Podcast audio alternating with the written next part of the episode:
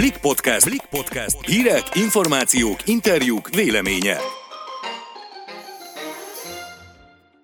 Sziasztok! Ez itt a Blik podcastja március 29-én hétfőn. Én Szabadfi Mónika vagyok. Én pedig Vajta Zoltán.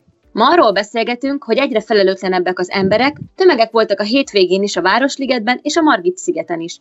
Mi lesz vajon így húsvétkor?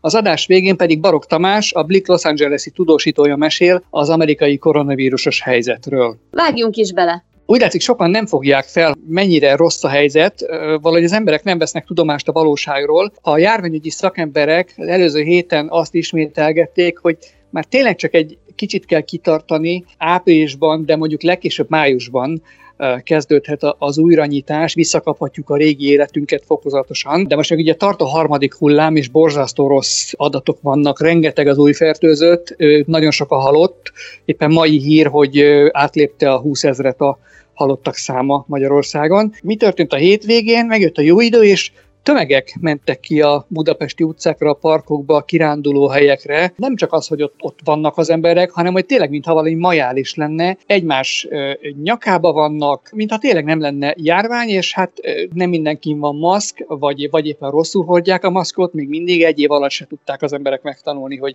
hogy ez fontos, és hogy takarja el az órát, és mintha, nem tudom, mintha már nem is lenne vírus, olyan fotókat láttunk. Úgy látszik szerintem, hogy egyre inkább elfogyott az emberek türelme, pedig hát ha minden jól alakul, akkor tényleg talán már nincsen sok hátra.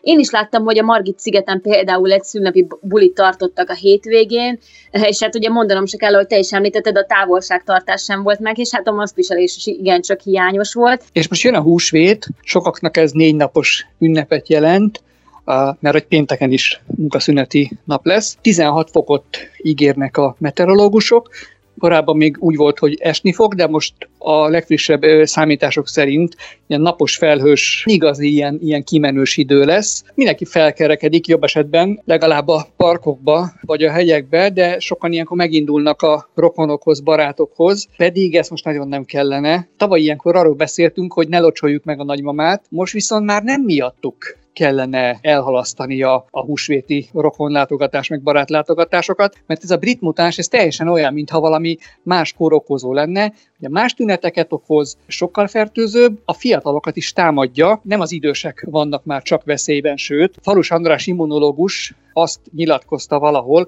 hogy órák alatt halnak meg a 20 évesek a kórházakban pontosan már nem állíthatjuk, hogy csak az idősek vannak veszélyben, és hát ugye, ha már itt a húsvét, és erről beszélünk, egyértelmű, hogy azért az emberek ilyenkor nagy bevásárlást tartanak, és megrohamozzák az üzleteket.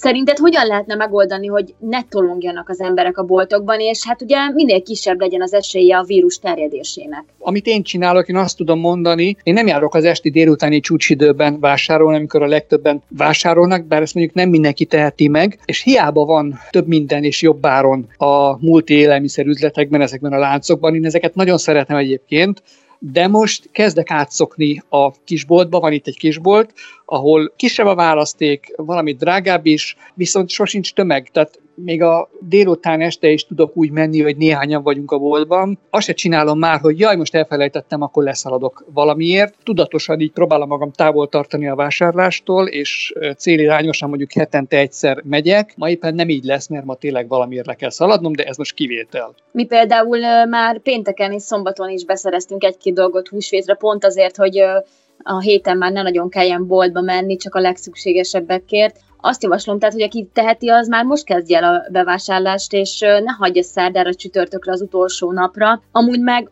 tegyük hozzá, nem kell pánikszerűen vásárolni, mert a négy napból rendben van, hogy három napig zárva lesznek az üzletek, de azért ott a szombat, amikor ha valami ne talántán kimaradna a kosárból, még be lehet szerezni. Az egészségünk szerintem most sokkal fontosabb, mint egyel több édesség a, húsvéti ünnepi asztalon de legjobb az, hogyha nem mész szombaton se sehova, hogy akkor még valami elmarad, hanem tényleg írjunk egy listát, és egyszer lemenni, és akkor mindent megvenni, minél ritkábban, mert ahányszor bemész egy ilyen, egy ilyen zsúfolt helyre, növeled az esélyét, hogy esetleg elkapd a vírust. Tényleg nem ér ennyit ez, a, ez az egész, tehát uh, itt nem egyszerűen arról van szó, hogy akkor na most akkor influenzás leszek, és akkor na három napig, nem tudom, beteg állomány bukom a, bukom a táppénzzel a fizetésem egy részét, hanem hogy itt tényleg az életünket tesszük kockára, Egyre többször mondják a szakemberek, hogy ez olyan, mint az orosz rulett. Nem tudják, hogy miért, nem tudják, hogy ki az, aki fogékony rá, és aki fogékony a vírusra, az miért fogékony. Te sem tudhatod, hogy veled mit fog csinálni a vírus, hogyha elkapod. Lehet, hogy tényleg megbuszod otthoni párnapos lázzal, vagy még azzal se, kicsit, mintha meg lennél fázva. Ugyanígy simán benne van a pakliban az, hogy hetekig fekszel a kórházban, és esetleg ott is maradsz. Én nekem semmilyen ünnep, meg semmi, semmi nem ér meg ilyen, ilyen kockázatot. A világ több pontján tombol még mindig a koronavírus járvány, Amerika sem kivétel ez alól. Barok Tamás a Blick Los Angeles-i tudósítója, aki már öt éve él kint, arról mesélt nekünk, hogy mi a helyzet most náluk, terben van-e például a közeljövőben Amerikában a nyitás? Szia, üdvözlöm a hallgatókat! Már öt éve élsz kint Amerikában, méghozzá Los Angelesben. Mesélnél nekünk arról, hogy nálatok hogyan robbant ki a járvány, ha még emlékszel erre pontosan? Hát, hogy nem emlékeznék rá. Március 13-án jelentették be a lezárásokat itt Los Angelesben tavaly 2020-ban. Nagyon félelmetes volt, hiszen már az előtte való napokban lehetett látni, hogy valami készül. Azt is lehetett látni, hogy a boltokban egyre több ember van, egyre többen vásárolgatnak, de még igazából nem nagyon volt látható az, hogy lezárások lesznek. Aztán egyszer csak egyik napról a másikra gyakorlatilag mindenkit hazaküldtek, akit lehetett, és az iskolák is bezártak, a munkahelyekről mindenkit hazaküldtek, és otthonról kérték, hogy dolgozzanak, csak azok maradtak munkahelyen dolgozó emberek, akik a legfontosabb ellátásokat végezték, például ugye a boltokban dolgozók, a benzinkutakon és egyéb más helyeken, ahol feltétlenül szükséges volt a személyes jelenlét. Egyik napról a másikra bezárt a város. Arról tudnál esetleg mesélni, hogy miben különbözött az amerikai karantén a magyarországitól? Szerintem nagyon-nagyon sok mindenben alapvetően nem csak egy bejelentésről volt szó, hanem valóban megpróbálták betartatni a karantén szabályokat.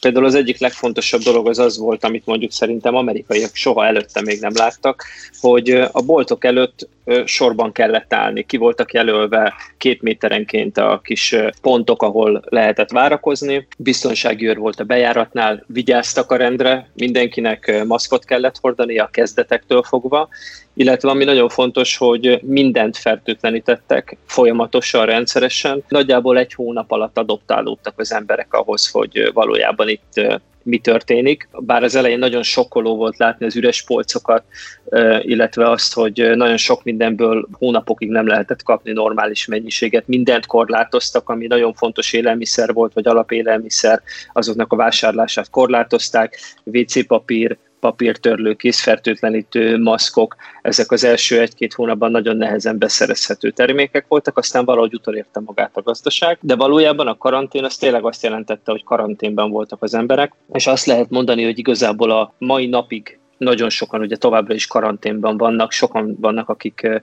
egy éve nem látták adott esetben a szeretteiket, akik ugye idősebbek, láthatóan, érezhetően csökkent a forgalom ugye azáltal, hogy nincsen iskola, és csak most kezd igazából visszatérni az utakon az a forgalom, ami mondjuk egy évvel ezelőtt volt. De alapvetően a lényeg az, hogy a karantén az első perctől kezdve egy nagyon szigorú dolog volt, és én azt gondolom, hogy én magam is, ha úgy jól számolom, akkor minimum egy vagy két hónapig tulajdonképpen nem mentem ki a lakásból, csak bevásárolni mentem, de semmilyen más dolgot nem csináltam, nem mentem sehova. Július volt az első hónap, amikor megengedhettük magunknak azt, hogy egy kicsit kiebb mozdulunk akár elmegyünk kirándulni, hiszen minden le volt zárva, tehát nem engedték, hogy az emberek mindenhova oda tudjanak menni, és valószínűleg ez volt a legfontosabb lépés, ami igazából segített abban, hogy meg lehessen akadályozni a továbbterjedését, vagy a sokkal jobban továbbterjedését a vírusnak az első időszakban. Az elején itt is olyan intézkedéseket vezettek be, ahol valóban arra kötelezték az embereket, hogy csak a lehető legszükségesebb esetben hagyják el a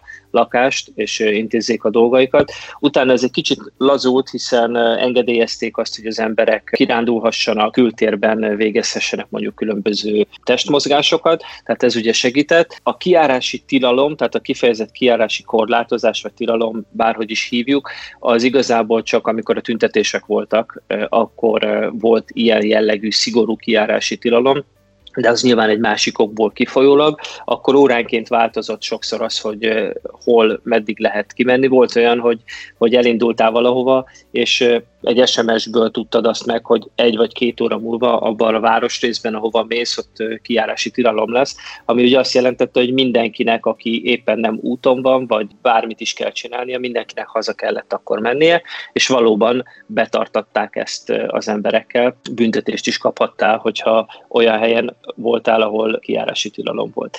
Az embereknek jobban belevésődött az agyába az, hogy hogy nem találkozom másokkal, hogy nem megyek feleslegesen ide-oda, amoda, hogy megpróbálom minél jobban csökkenteni a kapcsolatok, az érintkezések számát más emberekkel. Illetve hát a maszkviselés az, az, az azt gondolom, hogy az, az volt az egyik legnagyobb vívmány, ami, ami nagyon-nagyon jól működött, és a mai napig jól működik. A kesztyű, gumikesztyű viselése a bevásárlás alatt szintén nagyon-nagyon-nagyon sokat segít abban, hogy ne kapjon el semmit az ember, vagy ne hozzon haza semmit. A maszk használat bevezetését hogyan viselték az amerikaiak, mert azért itt Magyarországon nem volt könnyű ezt megértetni az emberekkel itt sem volt könnyű, sőt, ugye azt lehet látni a mai napig, hogy bizonyos államokban, akár Texasban vagy Arkansasban például nagyon-nagyon nehéz az emberekkel megértetni azt, hogy, hogy a maszk az egy kötelező dolog. Egyébként abból adódik, hogy minden, ami kötelező, ugye az, egy, az embereknek általában nehezen viselhető. Ugye az sem mindegy, milyen maszkot veszel föl.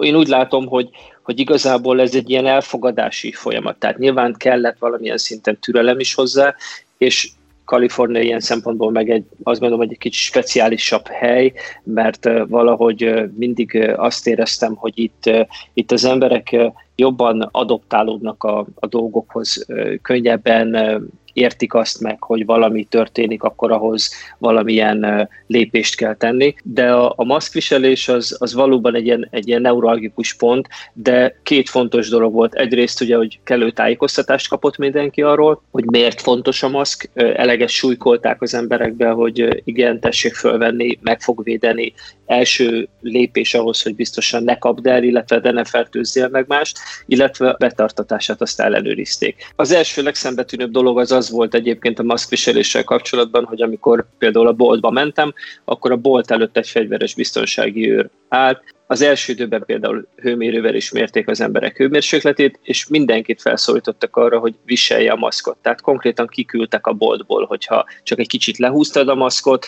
vagy nem viselted, eleve be se tudtál menni anélkül, hogy maszk lett volna rajtad. És ez igaz egyébként minden boltra, kisboltokra, nagyboltokra, az egészségügyi intézményekre, aztán megfokozottan. És akkor még itt hozzátenném azt, hogy az egészségügyi intézmény egy nagyon-nagyon fontos pont, hiszen eh, láttuk a napokban azt, hogy milyen tumultúzós jelenetek voltak az oltásoknál Budapesten, illetve Magyarországon. Itt ez elő nem fordulhat a mai napig, és előttem sem fordulhatott elő a karantén időszak alatt, hogy eh, több száz ember vagy több tucat ember egy helyen várakozzon.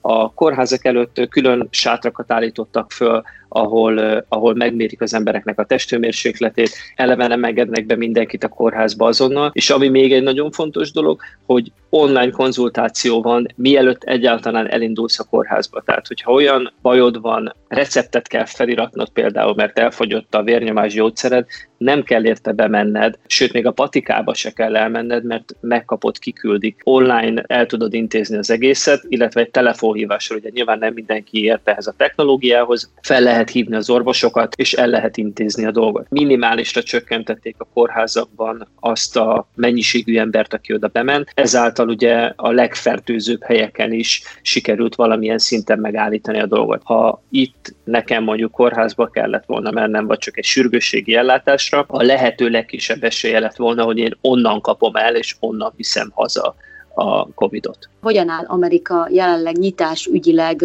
helyreállt már nálatok a rend? Ez még azért messze nem így van, sajnos, de igazából nem is lehet azt mondani, hogy olyan lesz itt a világ, mint annak előtte.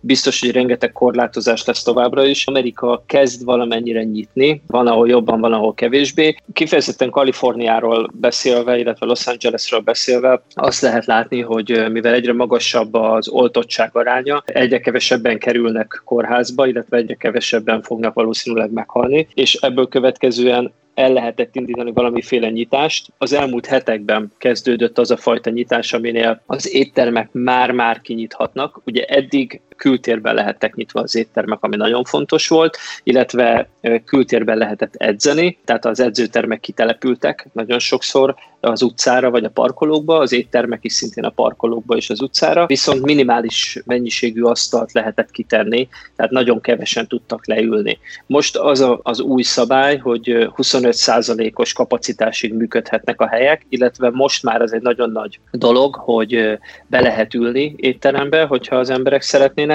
illetve nyitnak a múzeumok, mozik, és olyan beltéri egységek, akár edzőtermek, amik korábban ugye teljesen zárva voltak. Itt is 25%-os kapacitásig lehet bemenni, és hát ha minden igaz, akkor egy-két héten belül ez fölmehet akár 50%-ra is. De ebből is látszik, hogy nagyon-nagyon óvatos a nyitás, senki egy másodpercig nem mondja azt, hogy holnap utántól itt akkor Kánaánban is minden ugyanúgy lesz, ahogy régen, és az is majdnem biztos, hogy a maszkviselés az nagyon-nagyon sokáig jelen lesz szerintem itt akár az Egyesült Államokban, akár Kaliforniában az emberek életében. De bízunk benne, hogy azért hamar tényleg helyreáll a rend a világon. Köszönöm a beszélgetést! Szívesen én is. Köszönjük, hogy a Blik podcastjét hallgattátok, legközelebb két hét múlva találkozunk. Addig is kellemes húsvét ünnepeket kívánunk minden kedves hallgatónknak. Sziasztok! Sziasztok!